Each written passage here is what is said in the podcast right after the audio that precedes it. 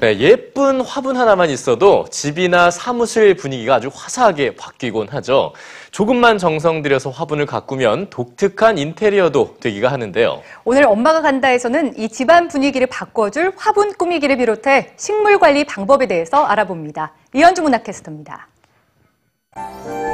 숨 쉬고 있는 식물과 흙이 곁에 있다는 것만으로도 마음이 편해지고 기분이 좋아지는데요.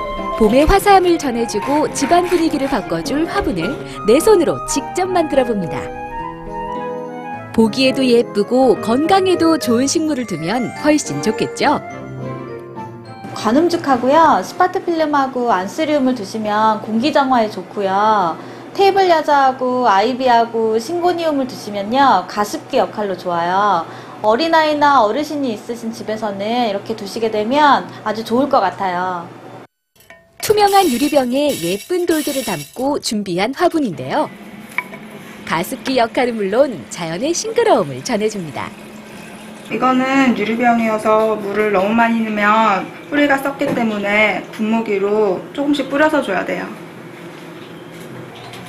인테리어에도 만점인 화분들. 손쉽게 저렴하게 구입했지만 효과는 100배. 시중에서 쉽게 살 수 있는 허브 것이고요.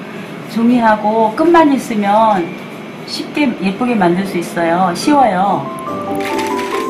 종이에 싸서 리본끈으로 묶고 예쁜 상자에 넣으면 끝. 그냥 두는 것보다 한 번 손이 간 화분에 정이 듬뿍 담깁니다. 예쁘죠? 짜잔! 식물을 담을 수 있는 화분의 종류도 정말 다양한데요. 컵에서부터 신발, 계란판까지. 식물의 집도 되어주고 예쁜 인테리어도 되어줍니다. 바구니도 안성맞춤인데요. 아래가 뚫려 있지 않기 때문에 배수로를 용이하게 하기 위해서 스티로폼을 먼저 깔아줍니다.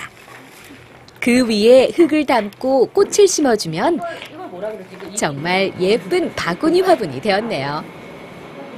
집에 있을 때 이렇게 꽃을 볼 수 있어서 매우 좋고요. 어, 만드는 것도 쉽고 해서 꽃집에서 사서 선물하는 것보다 제가 이렇게 직접 만들어서 지인한테 선물하면 더 좋은 것 같아요.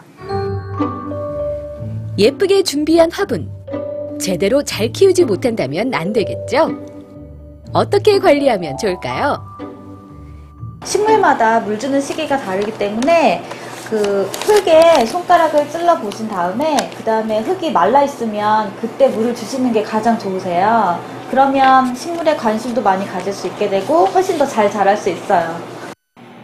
여행으로 집을 오래 비울 경우에는 접시나 큰 대야에 물을 담아놓고 화분을 그 위에 올려놓으면 물이 증발하면서 식물이 마르는 것을 방지할 수 있다고 하네요.